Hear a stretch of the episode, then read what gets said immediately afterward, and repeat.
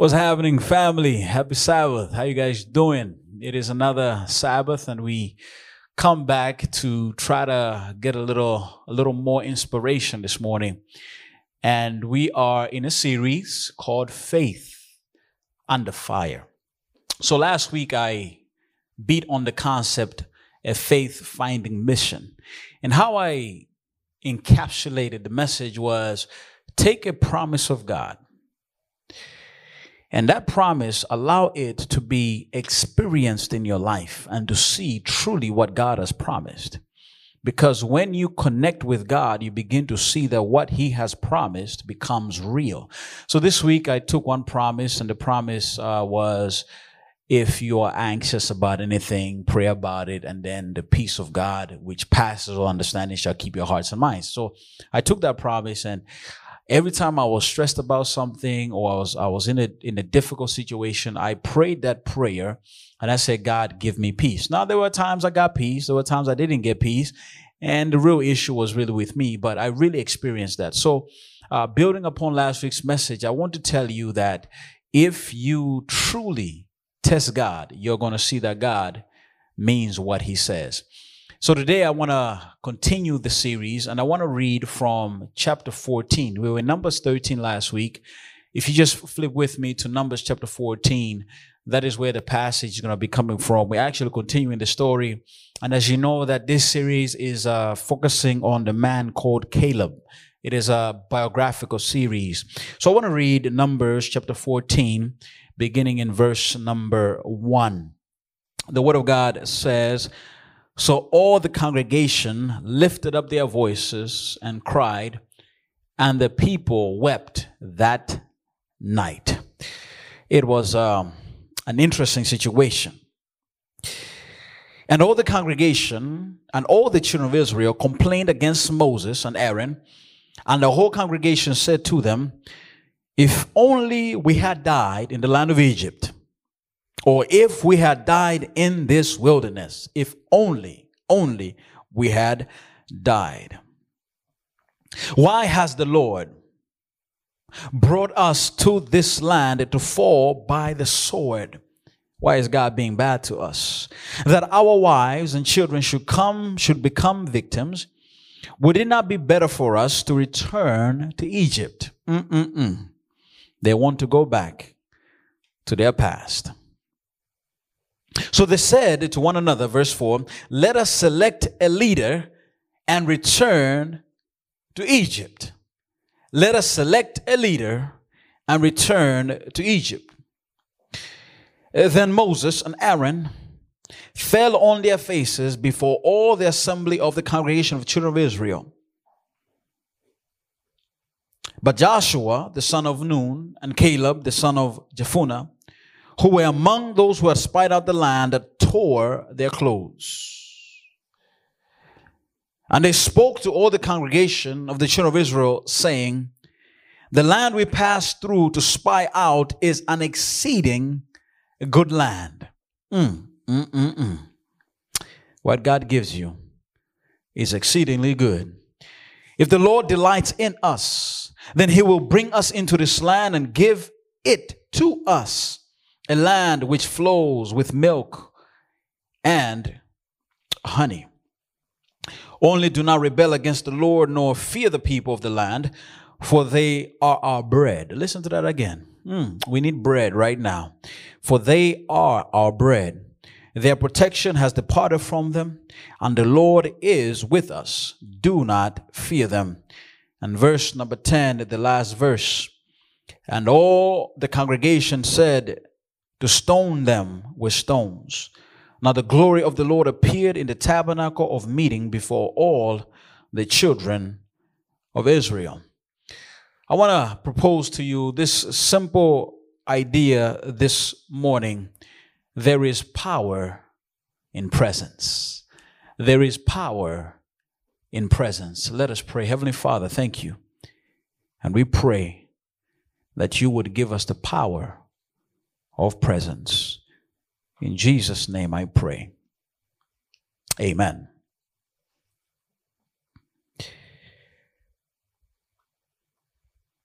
So I was looking for sermon material yesterday to add to this message and I stumbled upon this TED talk by Lisa Tran called The Power of Discontent. According to Lisa Tran, she says that the power of discontent fuels you to want more. When you are discontent, you are fueled to want more. You see, Lisa Tran, growing up in Aussie, was working as a pharmacist. A stable job, uh, specific hours of the day, and a, a steady paycheck, but she felt dissatisfied. She felt discontent, and therefore she decided uh, to quit her stable job. And she entered the uncertain sea of trying to be your own boss. 80 employees later, Lisa Tran had established her business, but then she also struggled being her own boss because she would wake up a lot of times thinking and feeling discontent. She thought that being her own boss would give her the life that she wanted. She thought being her own boss would make her be happy, would bring to her happiness. But many times she would wake up crying and, and, and weeping because she was not content. And because of the discontent, she decided to open a second business. Because she understood that if I just remain with this one business, I will never be happy. Therefore, I need to achieve another milestone in my life. You see, what Lisa Tran teaches me is that we need to be discontent with a cause. That is, we need to be discontent with our situation. We need to be discontent with our development. We need to be discontent with our careers. We need to be discontent with what's going on for the sake of improvement. That is, I want to do better. That is, I want to be better. That is what, that is, I want to achieve better. That is, I'm not satisfied with my current position right now. I'm not satisfied with the attainments that I have right now. I can do better. The version of me today should not be the same version that I enter tomorrow with. The version I entered with this month should not be the same version I entered with, I will enter with next month. What that is, I will never be satisfied by being the way I am. I will always find ways, I'll always find means to improve. So I agree with Lisa Tran when she says that is the power of discontent because it propels you to do better. It propels you to be better and you're not satisfied. So you're always ambitious, trying to do the best that you can. And I believe that as Christians, uh, we need to do that. I believe that as people who are educated, I believe that our people who are, are, are, in a career, we need to always improve. We should not be satisfied. That is what I call discontentment uh, with a cause. But we need uh, to be careful because a discontentment can be addictive. That is, you are never satisfied to the point that you never appreciate what you have. That is, you're constantly trying to find something to keep you happy. And if you look at Lisa Tran's story, you discover that she always wanted the next thing because she was never happy with what she had achieved. There has to be a time and place where you say, you know what, I have gotten this achievement, I've gotten this degree, I've gotten this promotion, my family has become healthy, we have gotten a new home, we're in a new situation. There has to be a moment where you say, Lord, thank you, because you understand contentment with godliness is great gain. So we have to be careful that we do not become discontent without a cause. That is never never being satisfied with what you have simply because you're not satisfied with it. Let me explain what discontentment without a cause really looks like. That is, you got this new phone, but the moment you got this new phone, you're trying to get the next one. You bought the new pair of shoes, but you wore them a day and you're like, nah, I want another pair. So when you are discontent without a cause is you don't appreciate what you have and you want more for the sake of simply want, wanting more. And this is dangerous because discontentment without cause can derail faith. Discontentment without with discontentment without a cause is what I call a flame of faith that I believe many of us need to distinguish in our lives. We need to extinguish in our lives because we are so discontent. We are not happy with things that are going on around us and we are complaining, we're murmuring, and God is saying, I have given you the job. I've given you the family. I've given you the place. Can you not be happy with what you have? Discontentment without a cause you see, discontent without a cause makes you grumble and mumble at the good things that God has given you. I came across uh, an African artist, and he was singing a song talking about discontent, and it really struck me. And I want to share that with you. This is what he says The grass is greener on the other side. Don't we always believe that? The grass is greener on the other side. Then he says, That's what I thought before I took the ride. I burned my bridges so I never looked back. But if I had known the life I was searching for is looking is looking me right in the eye. If I had known the life I was searching for was already mine. he said, if I had known the very thing that I needed and I wanted was right in front of me. If I had known the very life that I was searching for was already my own. And that's the problem with discontentment without a cause because it makes you think you need to look at on the other side. But when you take the ride on the greener pasture or on the greener side, you discover, oh my goodness, what I really had, what I wanted what I was looking for was already there. And so we need to understand this morning that we must be careful with, with discontentment without a cause. So the 10 spies, they catch the flu of discontentment. They don't take time to to sanitize their doubts. They don't take time to mask up. They don't, they don't take time to wash their hands. They don't take time to quarantine their, their discouragement. And because of their flu of discontent, they contaminate the whole nation.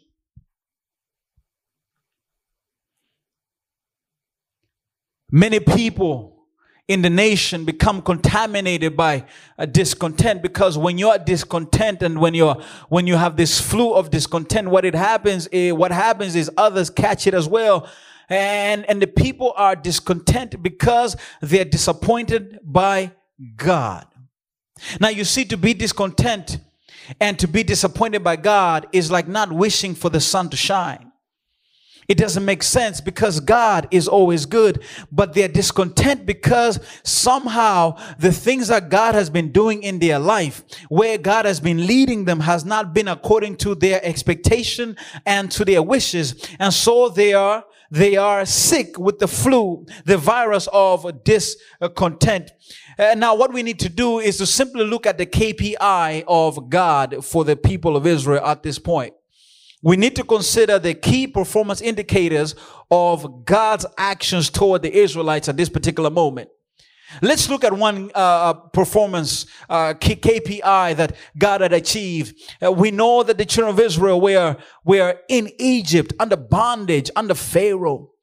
And they prayed and they prayed to God, oh Lord, deliver us. And God sent this man called Moses. Moses went, plagues went down, and, and, and, and, and they were they were, they were freed from Egypt.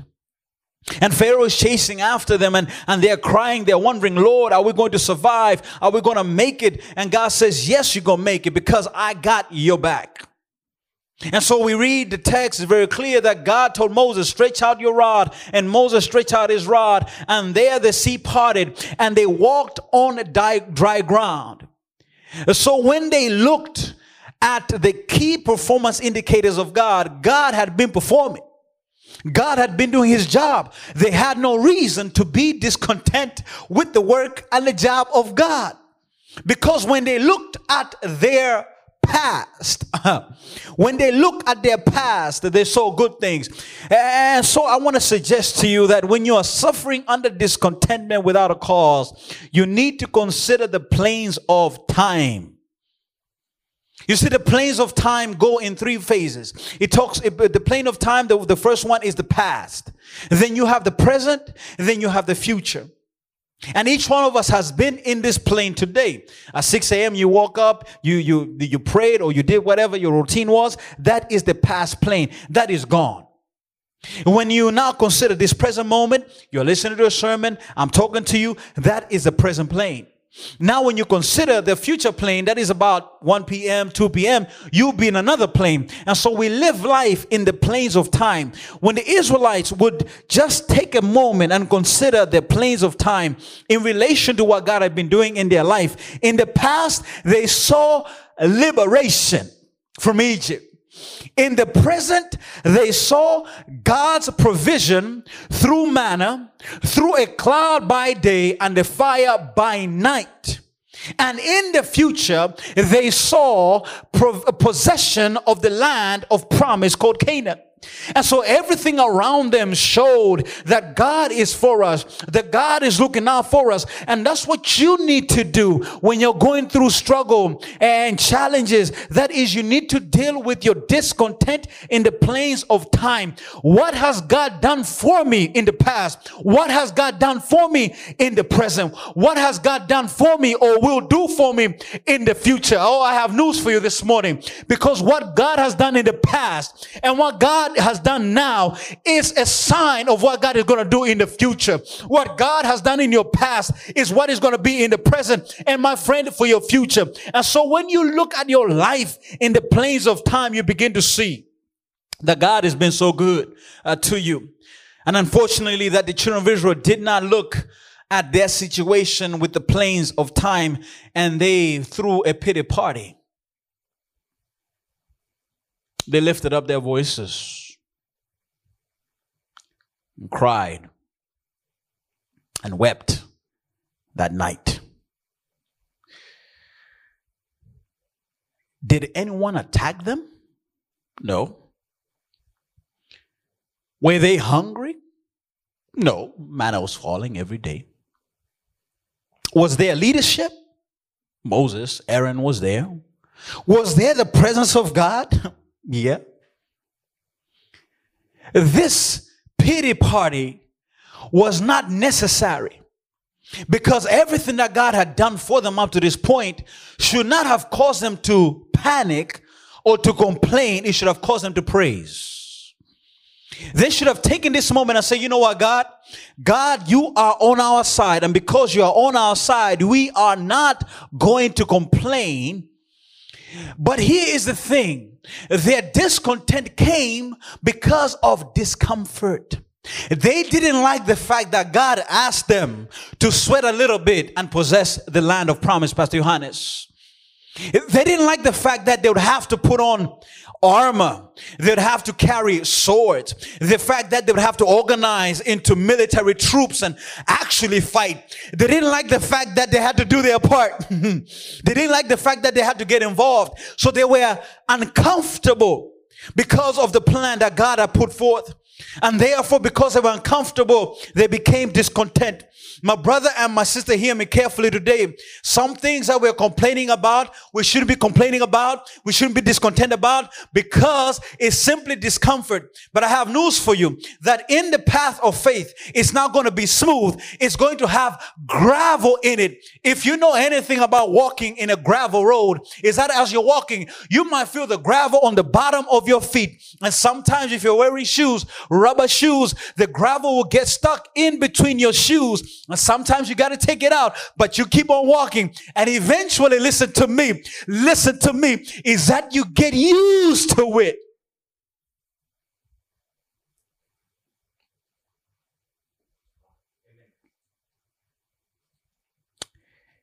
They were uncomfortable.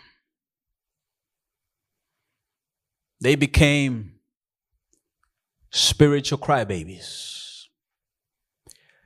Not everything, Pastor Johannes, listen to me, needs your tears. Not everything needs you to cry about. Not everything you got to cry about it. Too many of us, unfortunately, we are spiritual crybabies. And here the people of God, that they are crying for something they shouldn't be crying about. Nothing has gone wrong. Everything is fine. It's just a little, a little uneasiness. But you know what happens is that when you are discontent, you find ways to, to project your discontentment on others. And so what we have is that the people of God, they, they go to the leadership. They complain against the leadership and, and, and they go to Moses and, and, and, and Aaron and, and, and they say to Moses and Aaron, you know what? Um, I think, I think it would have been better for us to die in, in Egypt. I mean, it would have been better for us to die right here, right now. I, am wondering to myself, what, what, what, what, what makes them say this about themselves? Because you know, when you are panicking, you magnify the problem and you can say things that do not make sense. Can you imagine them telling, telling this to Moses? It would have been better if we had died in Egypt. But you were crying in Egypt. Egypt was your hurtful past. Egypt was a place you didn't want to be. You were sad. You were, you were angry. Now you are saying you wish you'd have been dead in that place and you wish that you'd have been dead now. And notice what they say to, uh, to, to, to, Moses. They say, why has the Lord brought us to this land to fall by swords? That our wives and children should become victims. Would it not be better for us to turn to Egypt? Notice their discontent is making them question the motives of God. Mm. God is not good to us. God is not interested in our help. He's interested in our hurt. God is not interested in our help. God is interested in our harm. God is not thinking good for me. God is not thinking uh, the best for me. God doesn't have me at his heart. God wants to bring me to destruction. He should have left me in Egypt. I was fine in Egypt. Yes, I was suffering lashes of taskmasters.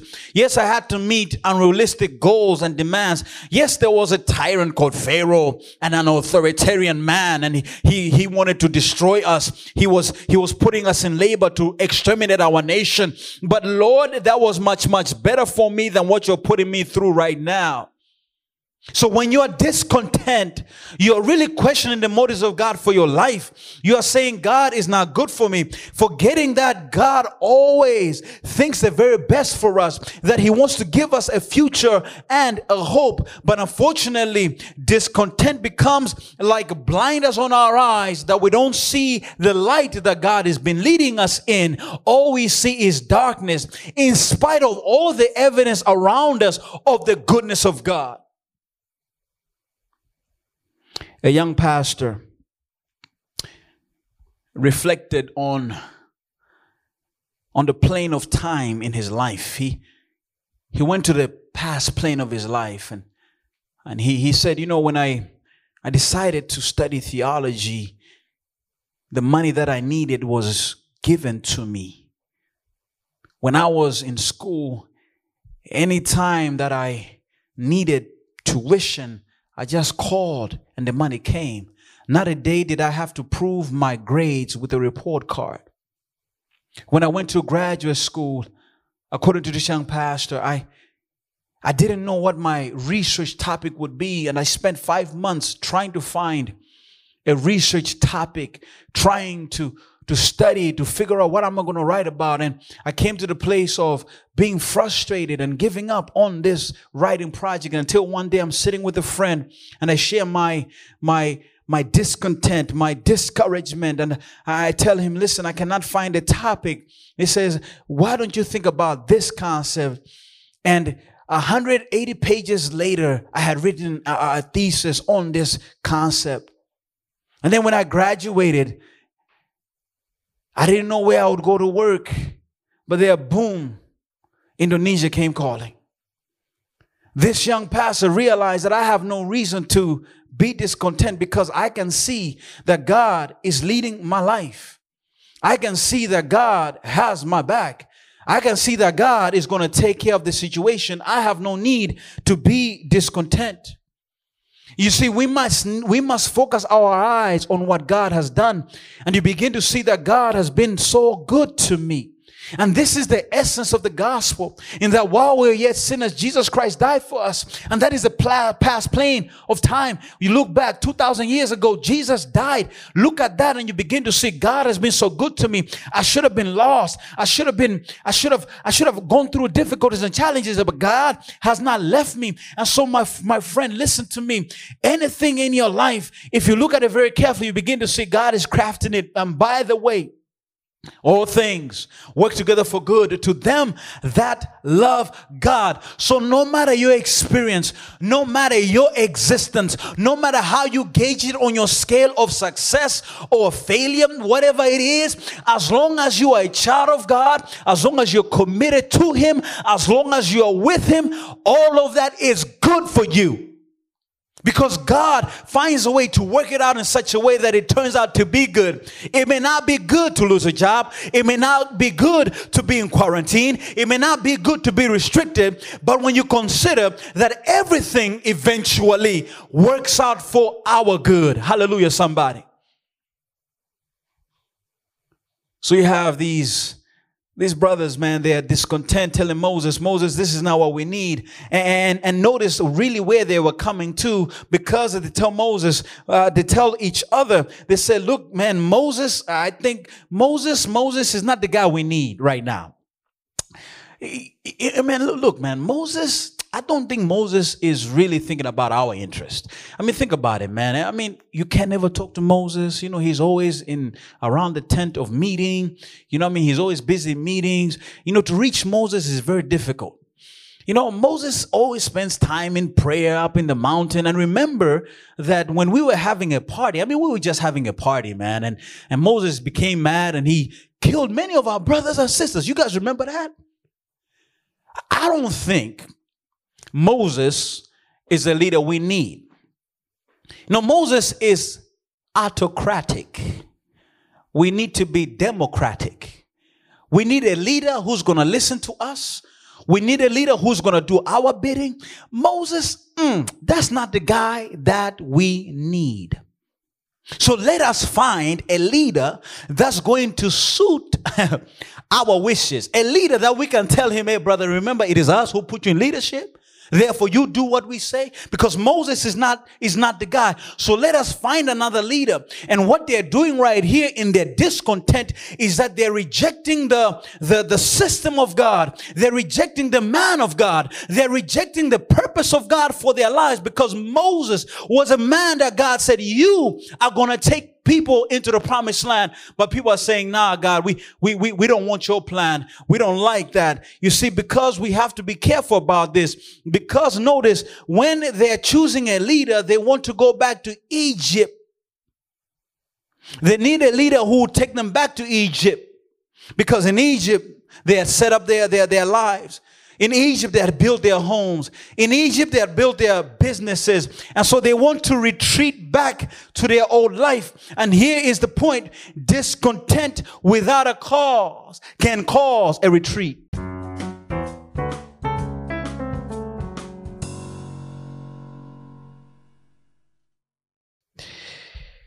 The city of Jakarta is uh, in retreat right now. Hmm virus is not is not letting up. According to the reports, we have uh, 20, 207,000 people confirmed infected by coronavirus. 8,456 deaths up to now. Virus is not letting up, and the leadership the local government, the central government believes that we have to, retreat. That's why we're having a second PSBB because we are in retreat mode. And it's understandable because the leaders know that it is better to save lives and maybe to take care of the economy. And so the herd mentality, a lot of those things that people are talking about may not be so visible right now. And so we are in retreat. So I, want to piggyback on that concept and let you know that when you're in discontent, it'll cause retreat in your life. It, will cause you to go back uh, to the hurtful past. And notice what they say let us select a leader to take us back to Egypt. They want to retreat back to their past, their hurtful past. It seems to me that they are suffering from amnesia. They have already forgotten, Mark, that uh, uh, those taskmasters who beat them, uh, they're suffering amnesia. They've forgotten Pharaoh's autocracy. They, they've really forgotten how difficult it was to live in Egypt. They were bules. They didn't even speak the language of the country. They had to suffer many difficulties and challenges. And so they are saying, we want to go back. We, we want to retreat. We, we want to go back. And the problem is this. You see, people retreat because, listen to this, because of the past, the past is safe.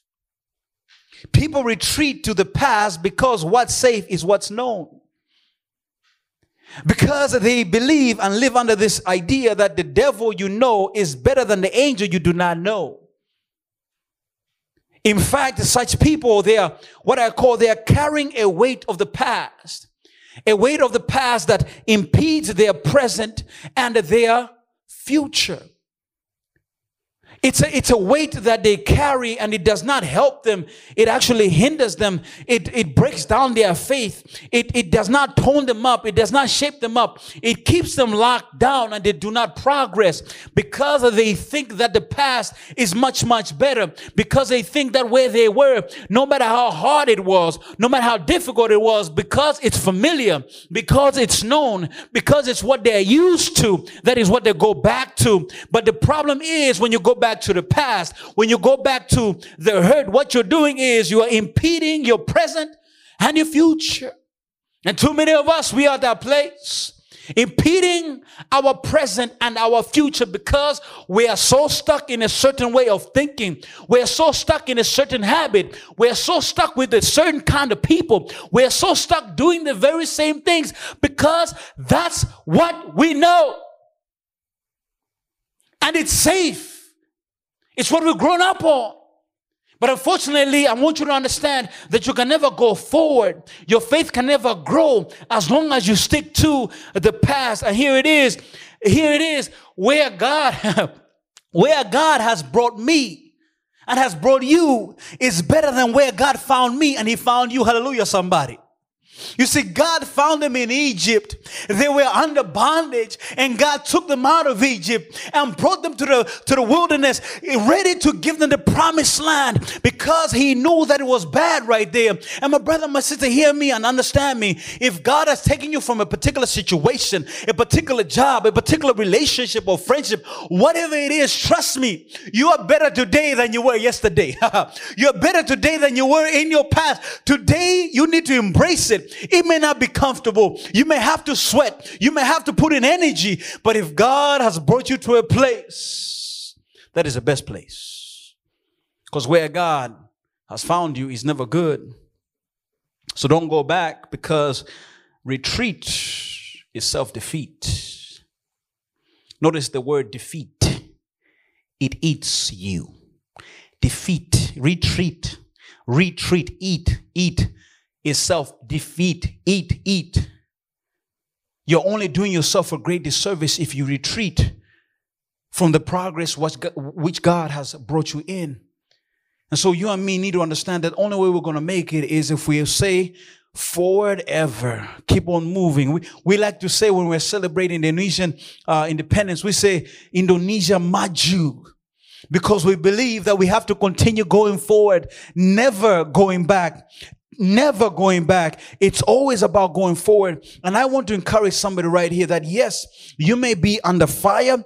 You may be under, under difficulty and strain, but please do not go back because if you retreat, you're only going to suffer self defeat. And God doesn't want us to be defeated. God doesn't want us to be destroyed by ourselves. And can you imagine that these people are defeating themselves because of the perspective that they had developed?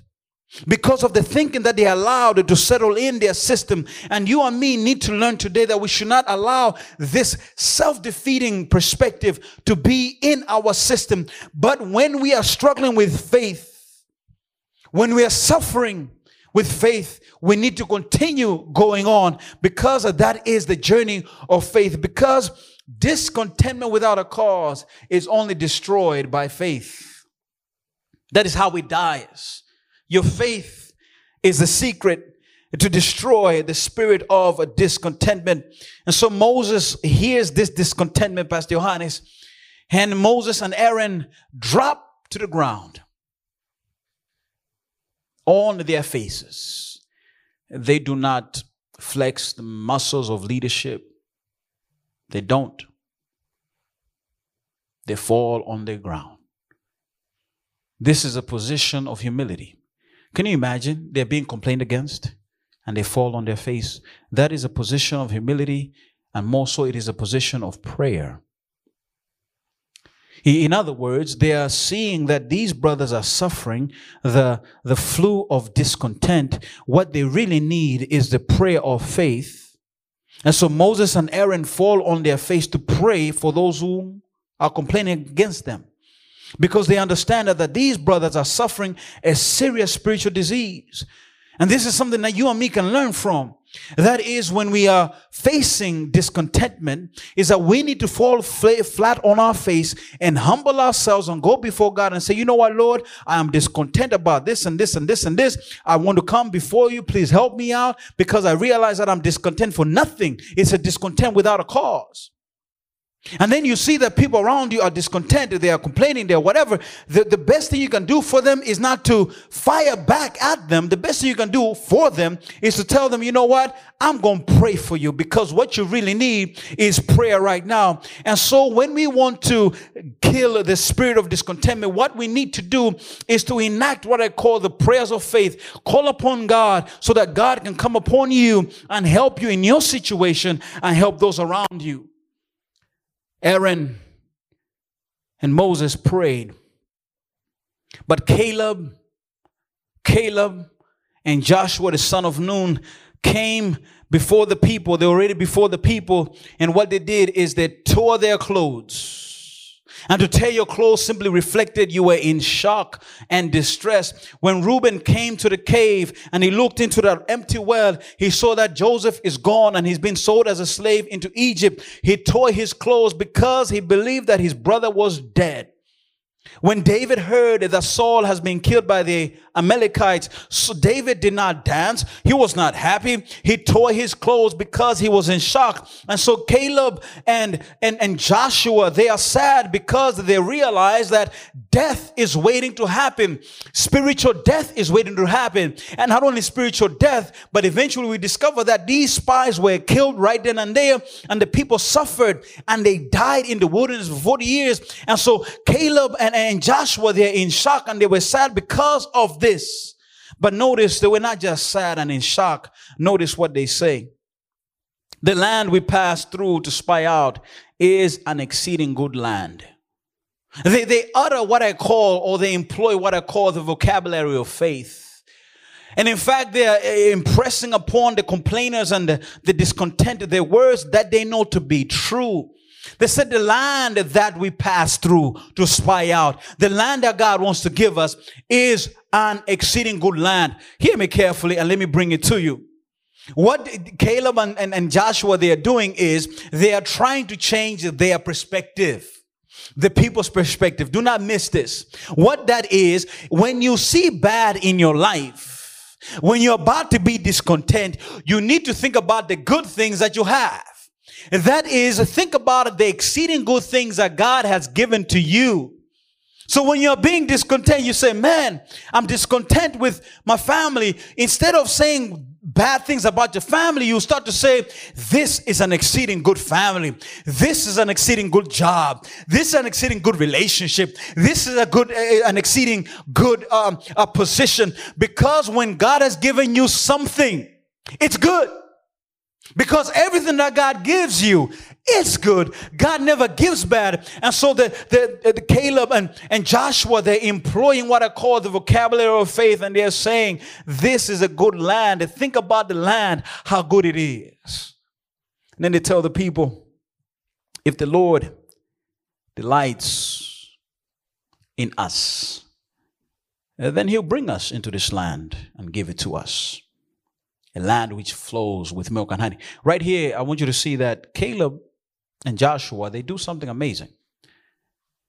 They're not saying that God has not delighted in them, but they're trying to help them to think, you know, God, if God delights in us, if you really think about it, God has been delighting in us, God has been for us, God has been looking out for us. And if that has been the case, then you and me know that He's actually going to give us a land that flows with milk and honey, the land that is good. So they are saying to them, Look, God has made us free. God has done amazing things in the past. It has already happened. And therefore, because it has already happened, we have a sign, we have a, a token, we have evidence that it's going to happen again. And so faith looks at what will happen, propelled by what has happened. So, yeah, faith allows you to remember Okay, it happened in the past that I was sick, so it'll happen again that I'll get I'll get well. It happened in the past that I reconciled with my brother, it will happen again now. It happened in the past that I was able to to make it, to finish my report and meet my KPIs, so it will happen Again, faith looks at what has happened, what will happen based upon what has happened. And that is why it is very important never to forget the things that God has done for you in your experience. So if the Lord delights in us, if the Lord delights in you, and I want you to know that the Lord delights in you, you will always succeed and you will not fail. So Caleb says, nah, guys, God has got our back. And this is what I want to tell somebody right here that God has your back. It has already happened and it's going to continue to happen. God is going to continue to make it happen. The only thing is this do not rebel against the Lord because the point is this when you are discontent, you're showing a spirit of rebellion. You're saying, God, uh uh-uh, uh what you give me is not enough. But the point is this, and, and, and I love what he says here do not fear the people of the land, for they are our bread. Ah, man, let me pause right there. Do not fear the people of the land because they are bread. Colloquially, we say bread, we call it roti. He said, the people, they are our roti. They are our food. We should not be afraid of them.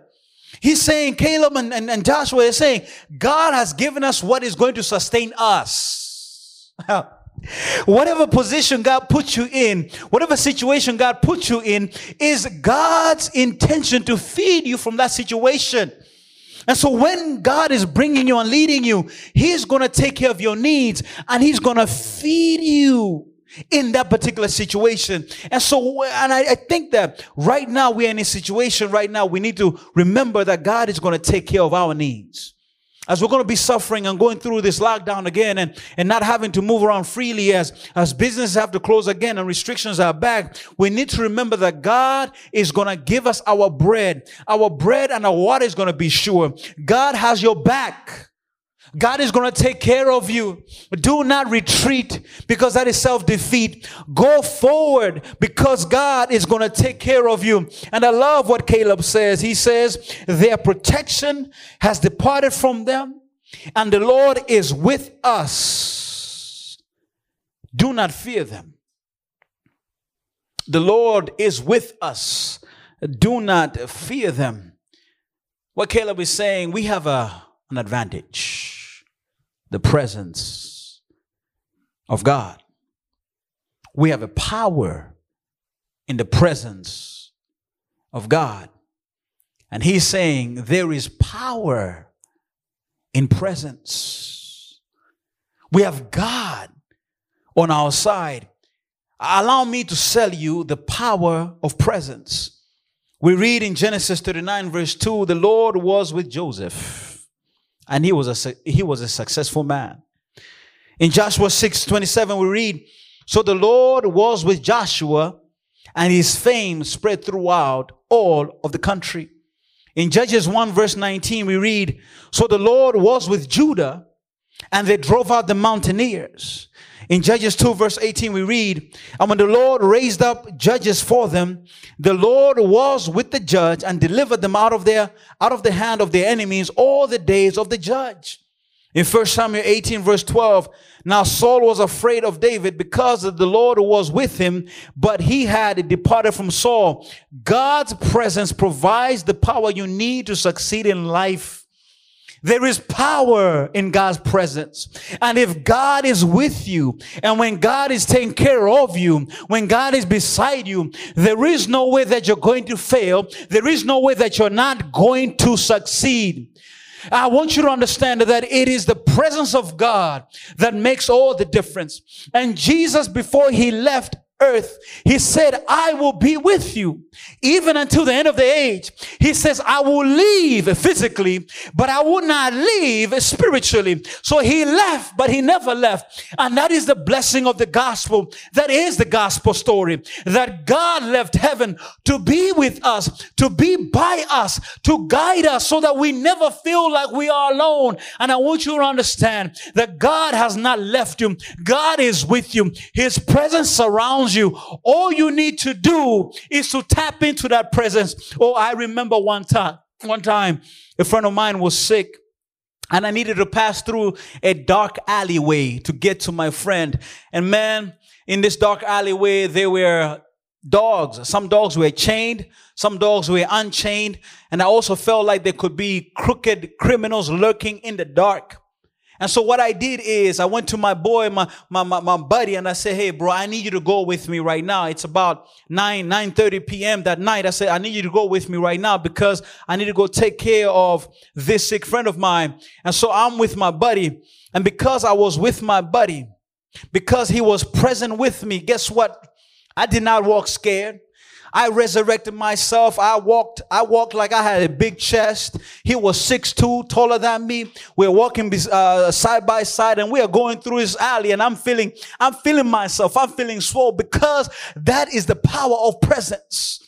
And God is bigger and taller than my friend. God created the universe. God made everything. And so when he's by you, you have no reason to be afraid. You have no reason to be scared. You have no reason to doubt and to worry. And that is a situation that you and me need to understand that we need to tap into the presence of God. And when you tap into the presence of God, you come out walking like a lion. you come out walking like a, uh, like Superman because God supercharges you. God gives you strength beyond your own strength. God gives you capability beyond your own capability. God gives you things that you never thought you could do because that's what the presence of God does. Now notice, Pastor Johannes, notice this. I tapped into my friend because I needed him. But had I not needed him, I wasn't going to ask him to go with me. And that's what we do with the Prince of God. We tap into it when we know we need it. We tap into it when we know that the bills, mm, they're, they're, they're not looking right. We tap into it when there are problems. We tap into it when we're about to take a trip. We tap into it because we, we know that we need it. But as long as you tap into God's presence only when you need it, it will never be natural. And sometimes God might be like, hey, my friend, I know you need me right now, but let, let, let, let's come back. But I love God because sometimes, even though we don't tap into Him, but God is still there for us and guiding us. But we need to learn that the Prince of God should be something that we develop on a daily basis. And so to tap into the Prince of God requires you and me to make a special effort. And interestingly enough, that the, the text and the passage we're talking about is that it happened at the tent of meeting. Because at the tent of meeting is where they used to go meet God. People would have to go to the tent of meeting, bring in their animals, bring in their sacrifices, because there they were going to meet God. In other words, they had to make an effort in order to meet God. In other words, they had to ensure that they were in the presence of God. In other words, they planned for it. In other words, they did their part to bring the presence of God. So you and me cannot allow ourselves to live a life that we are haphazard about our Christian experience. We cannot live a life in such a way that we do not know when we pray. We do not know when we study. We do not know when we get involved. We do not know when we encourage somebody. We have to put it on our schedule. We have to make a plan and say, you know what? This is time for me to be with God. I'm going to connect with God. I'm going to take out an hour. I'm going to take out a day to fast. I'm going to do something to ensure that I have made the effort to be in the presence of God. Tap into it. You see, I am never without Wi Fi or data connectivity. In fact, many of you are just like that. I have Wi Fi in my place and I have data on my phone. At the moment I come into my apartment, I got Wi Fi. The moment I leave, I got data. I'm always connected because I plan for it. And that's what you and me need to do is that we need to plan for it. We need to be in the presence of God. And notice what happens that when, when Caleb tells the people, listen, let's not go back. Let's not retreat. Notice what the text says. The text says, and all the congregation wanted to stone them with stones. In other words, they wanted to kill them. You know, for somebody to get stoned with stones, it meant that they had done something terrible, like worshiping another idol, or they had um, been disrespectful to a parent. But here, these brothers are about to get stoned, gun, not for disrespecting a parent, not for worshiping an idol, but they're about to get stoned because they have said, Let's stand up in faith. Let's not retreat. Let's not go back. So they're about to be stoned because of their faith. Let me just put this out there for you. Not everybody is happy with your story of faith. Not everybody is happy when you tell them believe in God. Because some people they are ready to stone you, but that's a sermon for another day.